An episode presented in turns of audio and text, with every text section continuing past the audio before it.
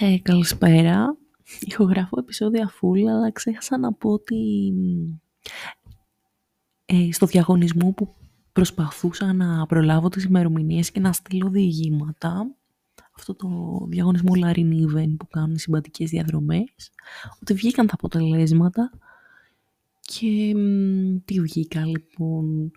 Βγήκα δεύτερη στην κατηγορία επιστημονικής φαντασίας, ε, στη μεγάλη φόρμα, στην ουβελέτα ας πούμε. Βγήκα δεύτερη στην κατηγορία φαντασίας, πάλι στη μεγάλη φόρμα. Βγήκα τρίτη στην κατηγορία sci-fi haiku. Sci... ξέρω εγώ πώς το λένε. Sci-fi κάπως έτσι. Με ένα ποιηματάκι μικρό. Βγήκα τρίτη στην κατηγορία steampunk και στο διήγημα και στην ουβελέτα και επιλαχούσα νομίζω σε διήγημα ε, φαντασίας, επιστημονικής φαντασίας, επιστημονικής φαντασίας. Ε, ουσιαστικά έξι διηγήματα και το ποιηματάκι μου βραβεύτηκαν.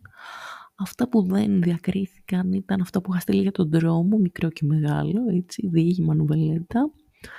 Και νομίζω φαντασίας, το διήγημα, το οποίο εντάξει ήταν και πιο παλιό ας πούμε, όπως και το διήγημα του τρόμου, αλλά και το ποίημα που είχα γράψει, ένα σονέτο ουσιαστικά. Το σονέτο δεν είμαι σίγουρη γιατί δεν διακρίθηκε. Νομίζω παίζει να μην είδα και σωστά το πώς πρέπει να ήταν οι προδιαγραφές του ποίηματος που έπρεπε να στείλω. Πολύ πιθανό δηλαδή. Από εκεί και έπειτα, ε, το βραβείο μου ουσιαστικά, ε, εντάξει, πέρα από το να εκδοθούν όλα αυτά που έχουν διακριθεί σε μια ανθολογία όλα μαζί, ε, επειδή πήρα τη δεύτερη θέση σε κάποιες κατηγορίες, το βραβείο είναι να εκδοθεί μια έτσι, νουβέλα που θα γράψω μέχρι 17.000 λέξεις. Δηλαδή υπολογίστε κάπου στις 100, 100 σελίδες, 120, κάπου εκεί. Σε όποια τις κατηγορίες διακρίθηκα, όποια θέλω. Επιστημονική φαντασία, φαντασία, ό,τι. Εμένα αυτή τη στιγμή με απασχολεί κάπως αυτό, γιατί δεν έχω ιδέα τι θα γράψω.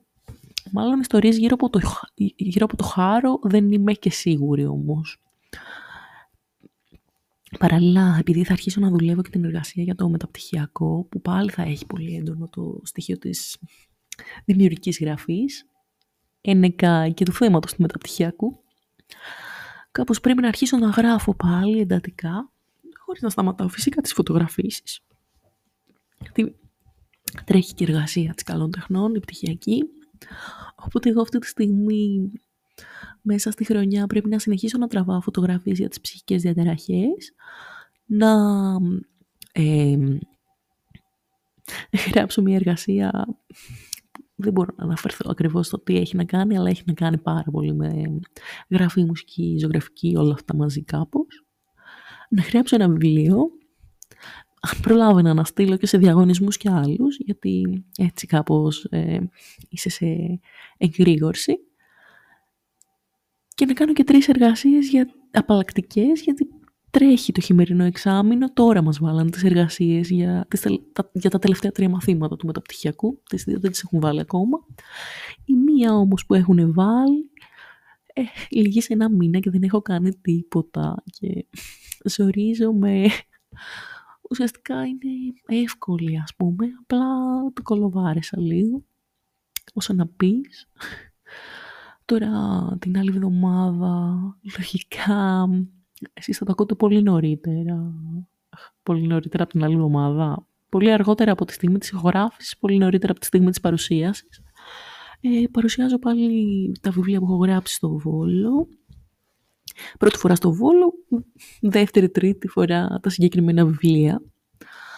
Και προβάρω διαρκώς το τι θα πω, γιατί θα είναι η πρώτη φορά που θα είμαι μόνη μου σε παρουσίαση τι θα πω στα μικρά νομίσματα, τι θα πω για το χρυσοκρεμίδι, τι θα πω για τη Σαραμπάντ και για την κατσαρίδα της Άμμου. Και κάπως θέλω να αποφύγω να πω ότι έγραψε ότι ο Άγγελος είναι σαν κατσαρίδα, αλλά εντάξει. Μιλάμε ότι από τα τέσσερα βιβλία που αναφέρουμε, στα τρία τουλάχιστον είναι πρωταγωνιστής, έτσι. κακά τα ψέματα. Δηλαδή, στα μικρά νομίσματα τον πρωταγωνιστή το λένε και άγγελο, νομίζω δύσκολα να μην καταλάβουμε σε ποιον αναφέρεται. Στη Σαραμπάντ λέγεται Νίκος ο πρωταγωνιστής, όπως λένε τον παππού του Άγγελου. Ναι, τέλος πάντων, μεγάλη ιστορία και αυτό. Και... Εντάξει. Στην κατσαρίδα της Άμμου λέγεται Αγγελική. Εντάξει, νομίζω όλοι καταλαβαίνουν πάλι σε ποιον αναφέρομαι. Τώρα, έχω άγχος. Θέλω να φαίνομαι ωραία σε εκείνη την παρουσίαση. Δεν ξέρω, να πάρω ένα όμορφο φουστάνι, να φτιάξω τα μαλλιά μου, να κάνω κάτι για μένα. Ε, όμως, εντάξει.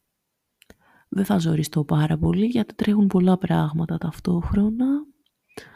Αλλά ξέρω ότι μόλις τελειώσει η παρουσίαση μετά πρέπει να πάω ένα Σαββατοκύριακο Αθήνα για μια φωτογράφηση, ένα Θεσσαλονίκη, στα Γιάννητσά, μετά κάπως όταν τελειώσει ο Φεβρουάριος είμαστε λίγο τελική ευθεία για κάποια πράγματα. Πρέπει να τελειώσω την εργασία για το μάθημα, θα μπουν και άλλες δύο και κάπως λίγο θα ζωρίσουν τα πράγματα. Θέλει λίγο ακόμα όσο προλαβαίνω και με χαλαρή να το απολαμβάνω. και ήδη έχω χωθεί αυτή τη βδομάδα να κάνω κάτι κούκλες για τα παιδάκια. Αλλά εντάξει, θα δούμε πώς θα πάει. Και σιγά σιγά θα τις κάνω και σιγά σιγά ελπίζω να τις ζωγραφίζουν κλπ. κλπ. Τέλος πάντων. Τώρα κοιτάω έτσι αυτή τη φωτογραφία του Αναστάση που είχε βραβευτεί στον Ιαννό. Αυτή τη φωτογραφία που τράβηξα, που ήταν ο Αναστάσης σαν μοντέλο μου.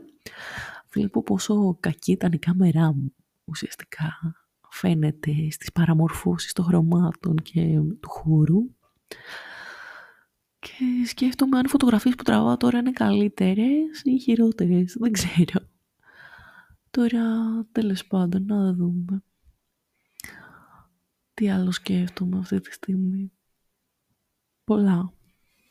Πολλά πράγματα.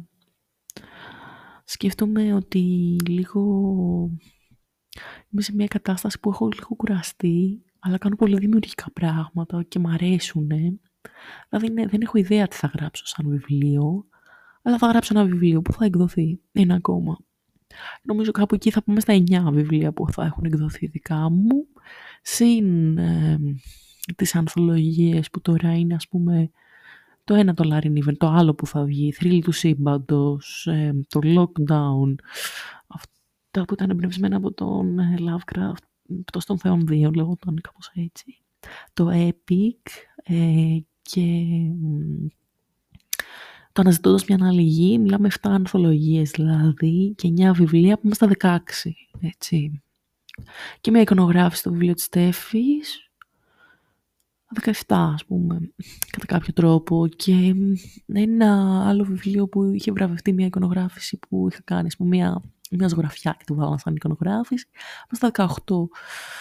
Και λίγο τα 18 βιβλία, δύο σαν εικονογράφος, τρία πες με αυτό που έχω εικονογραφήσει το δικό μου, εννιά σαν συγγραφέας και πόσες ανθολογίες, λίγο μαζεύονται πράγματα και αναρωτιέμαι αν περάσω τα 20, τελικά θα πω κάποια στιγμή ότι είμαι συγγραφέας ή θα το έχω λίγο on the side και it's okay ας πούμε.